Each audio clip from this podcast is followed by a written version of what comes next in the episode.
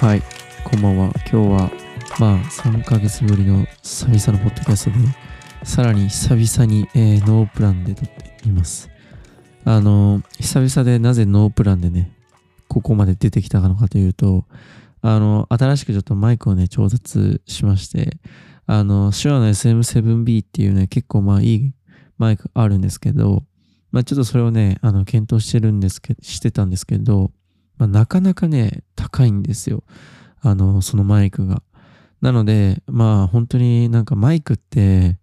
なんて言うんだろう、機材の中でも、買いたいけどなんていうの、買わない機材ランク1位な感じがすごいするんですよ。まあ音って本当にこだわったらキリがないっていうのもあるし、っていうのもあって、あんまりその、手話の SM7B っていうマイク買いたかったけど買えず、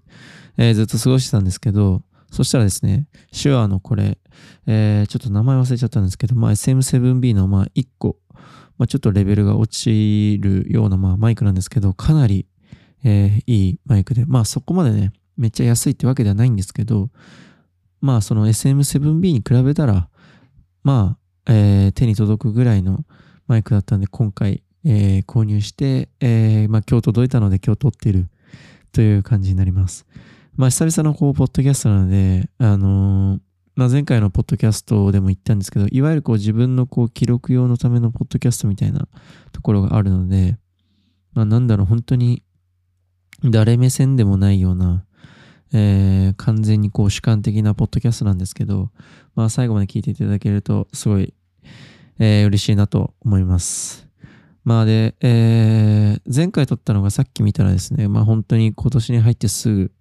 えー1月の、ま、えーと、確か8日かななので本当に、えー2ヶ月、3ヶ月ぶりぐらいです。で、あの時に、えー話した内容は、まあ、1から10まで全部忘れてしまったんですけど、えーそう、全部忘れてしまったんですけど、まあ今回は、えー今年に入ってから、えーまあ、やってきたことと、まあこれからのことについてとか、えーまあ、最近の、まあ、近況報告なんかを、えー記録用に、え勝手にこう自分で喋っていきたいなと思っております。まあ、僕がこう2021年になって一番最初にこうやり始めたのが、えまあ、映像でいうところの、まあ、ウェディングの映像ですね。これがやっぱり一番大きいかな。うん、なんかもともとはですね、あのーいわゆるこうクライアントワークというか、まあ、WebCM だったりとか、まあ、広告系の動画とか、それからまあ YouTube のね、えー運営とかも結構やってたりしたんですけど、まあなんかね、うん、パッとしないというか、あまあ難しいところなんですけど、もちろんその映像ってね、あのすべてできる、やりたいことができるわけでもないし、自分の意向がね、すべて、えー、そぐわけでもないので、なんかそこはすごい難しいんですけど、やっぱりその自分の、えー撮りたい映像を一番こう体現できる、まあ、いわゆるこうジャンルっていうのは何なのかって考えたときに、ウェディングの映像っていうのは、まあ本当に利害関係がないっていうのはすごい大きいかな。もちろん利害関係ないことはないんですけども、やっぱりその一番の軸になるのは、ウェディングに関してはやっぱりこう思い出っていうところが一番こう、まあ、軸になると思っているので、まあなんかその思い出っていう軸をぶれなければ、まあいわゆる、えーまあ、言い方が合ってるかどうかは別として、こう、どんな、えー映像作っても、その思い出、それから、まあその、作り手の気持ち、作り手じゃない、えー作り手じゃなくて、えーて言うんだ、えー全然名前が出てこないけど、えーまあ、いわゆるその、依頼してくる人たちの、その、まあ、ヒアリングをしながら、ある程度路線が外れなければ、まあ、表現の仕様は、えー至って、えーシンプルというか、そこまでその、商業ビデオではないので、まあ、スーパーを入れるとか、そういうことも全くないから、まあ、そういった意味でのこうやりやすさみたいなところを、まあ、僕は結構見出してて、まあ、それでちょっとウェディングをやりたいっていうのが1点。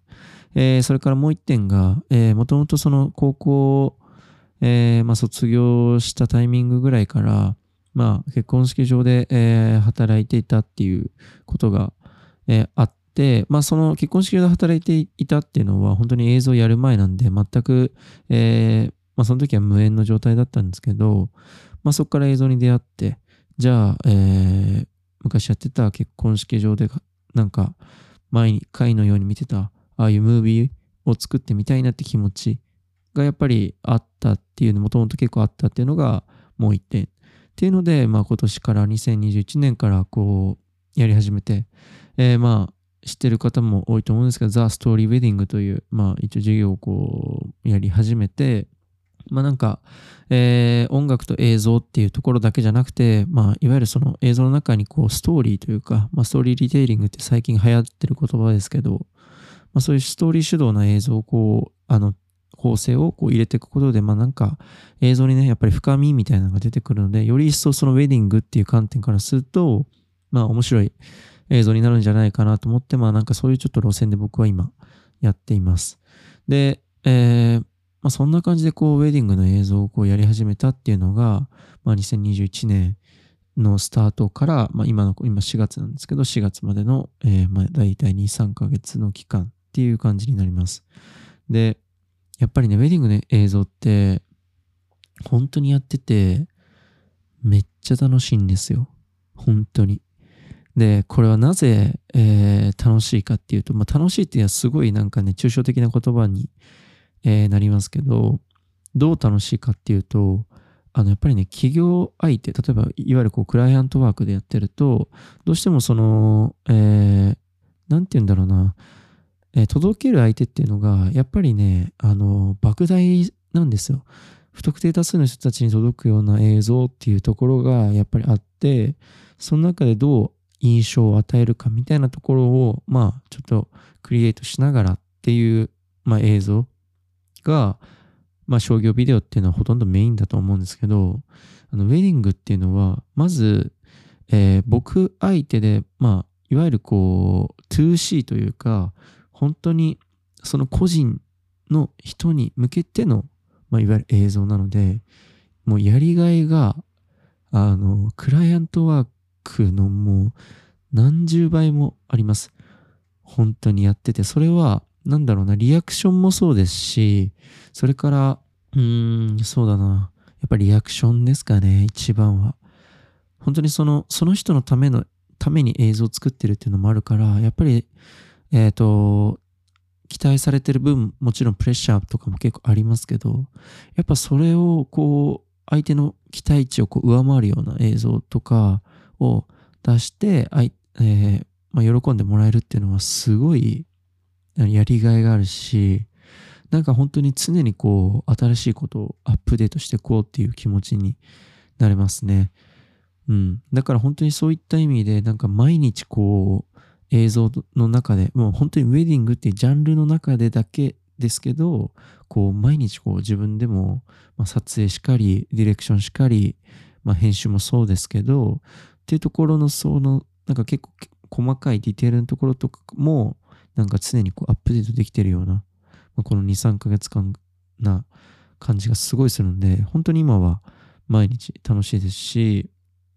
本当になんかね、やっぱり映像をこう、例えばインスタグラムとかに上げたりとか、まあ、それからその、えー、お客さんに、えー、映像を完成しましたって言ってから、まあ、見てもらってから、そこの反応をもらえるまでの、なんかあの、ムズムズした感じというか、ウキウキした感じというか、まあ、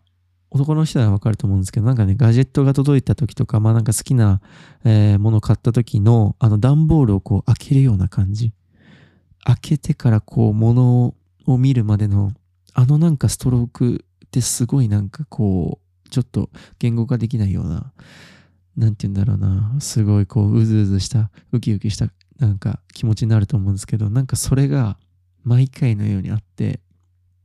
でそれを自分の中で本当になんか自己満みたいになりますけどそれを感じたいがためにやっぱりもっとこここだわってえ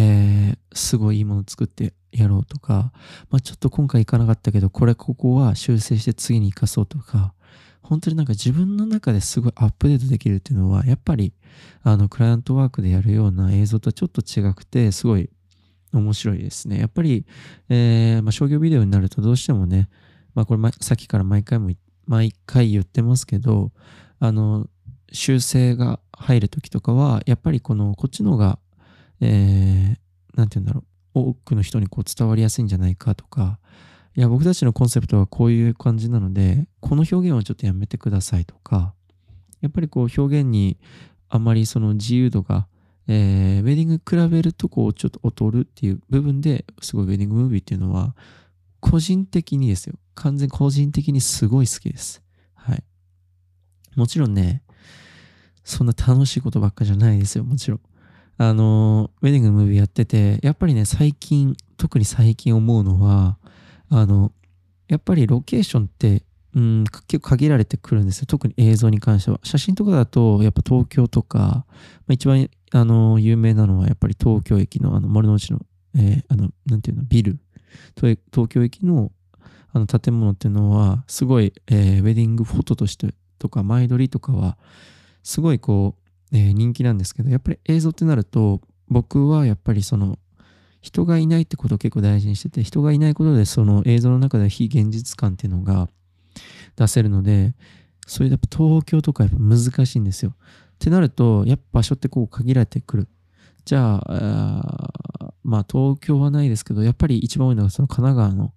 まあ城ヶ島公園ってとこすごいよく行くんですけど、そこでの撮影ってなった時に、もう何回も行ってるわけですよ、僕は。なんで、えー、まあ10回とか、まあ下手すら20回まあ、下手すら30回は、この2、3ヶ月で、あ、行ってるわけ、そんな行ってないか。まあ、下手したら15から20ぐらいですよね。この2、3ヶ月で。ってなった時に、その毎回同じロケーションで、まあ、出会う、えー、人も、まあ、その撮影の当日に初めましてみたいな感じで、じゃあそこから毎日、毎回のように同じロケーションで、でも、こう、初めましての人で、どういうふうにこの、そこからのコミュニケーション取って映像を撮っていくかっていうのは、やっぱり結構こう、やっていく中で、どんどんこう難しさを感じていってる部分なので、なんかそこを、えー、自分の中で、あ、ここは結構うまく撮れるな。じゃあもうここはこうしようみたいな、ちょっとテンプレートになるのはすごい嫌だなと思ってて、毎回その、えー、公演の中で場所を変えたりとか、本当に撮影の技法をちょっとチャレンジしたようなね、まあ、撮影をしてみたりとか、なんかそういうことで日々こう、なんて言うんだろう、平均以上を出そうとはするんですけど、やっぱりね、難しいんですよ。同じ場所だから。同じ場所だし、もう10回も20回も行ってるから。で、だからそこをね、なんか、えー、もっとこう、なんて言うんだろう、アップデートしていきたいなっていうところが、まあ、いわゆるこう、僕の中での課題かなって思っています。まあそんなのが、えー、最近のこう近況報告というか、まあ最近こうウェディングムービーをやり始めての、まあ、思いだったりっていうところで、本当にね、楽しいんですよ。あの、いつかはこう、今やり始めてまだ2、3ヶ月ぐらいしか経ってませんけども、いつかこのコロナのね、状況が収まったら、やっぱり海外ウェディングっていうのを僕はすごいやりたくて、今は、うん、沖縄とか、えー、それからまあ、えー、まあ、近場で言うと、それこそ山梨とか、えー、それから福岡県とか、なんか本当にいろんなところへ行かさせてもらって、撮影させてもらってるんですけども、いつかは絶対にハワイでやりたいなって思っています。そんなね、あの、なんていうんだろう、ハワイでできるような環境を、まあ、この1年、それからまあ1年はちょっと厳しいかもしれないけども、えー、2年以内には、えー、土台作って、海外ウェディングをこうできるような環境にしていきたいなと思っています。はい。まあそんな感じで、えー、今回は、えー、2021年からの、まあいわゆるこう2、3ヶ月間、今4月なんで2、3ヶ月間のまあ近況報告と、それからまあこれからちょっと、えー、やっていきたいことみたいなのを話させてもらいました。なのでまあ気になった人はぜひ、ザ・ストーリーウェディングの、あの、インスタグラムの方ね、アカウントをぜひフォローしてくれるとすごい嬉しいので、ぜひチェックしてみてください。そしてコメントとかね、いいねとか、ぜひやってもらえるとすごい嬉しいなと思います。そんな感じで今日のポッドキャストは以上になります。ありがとうございました。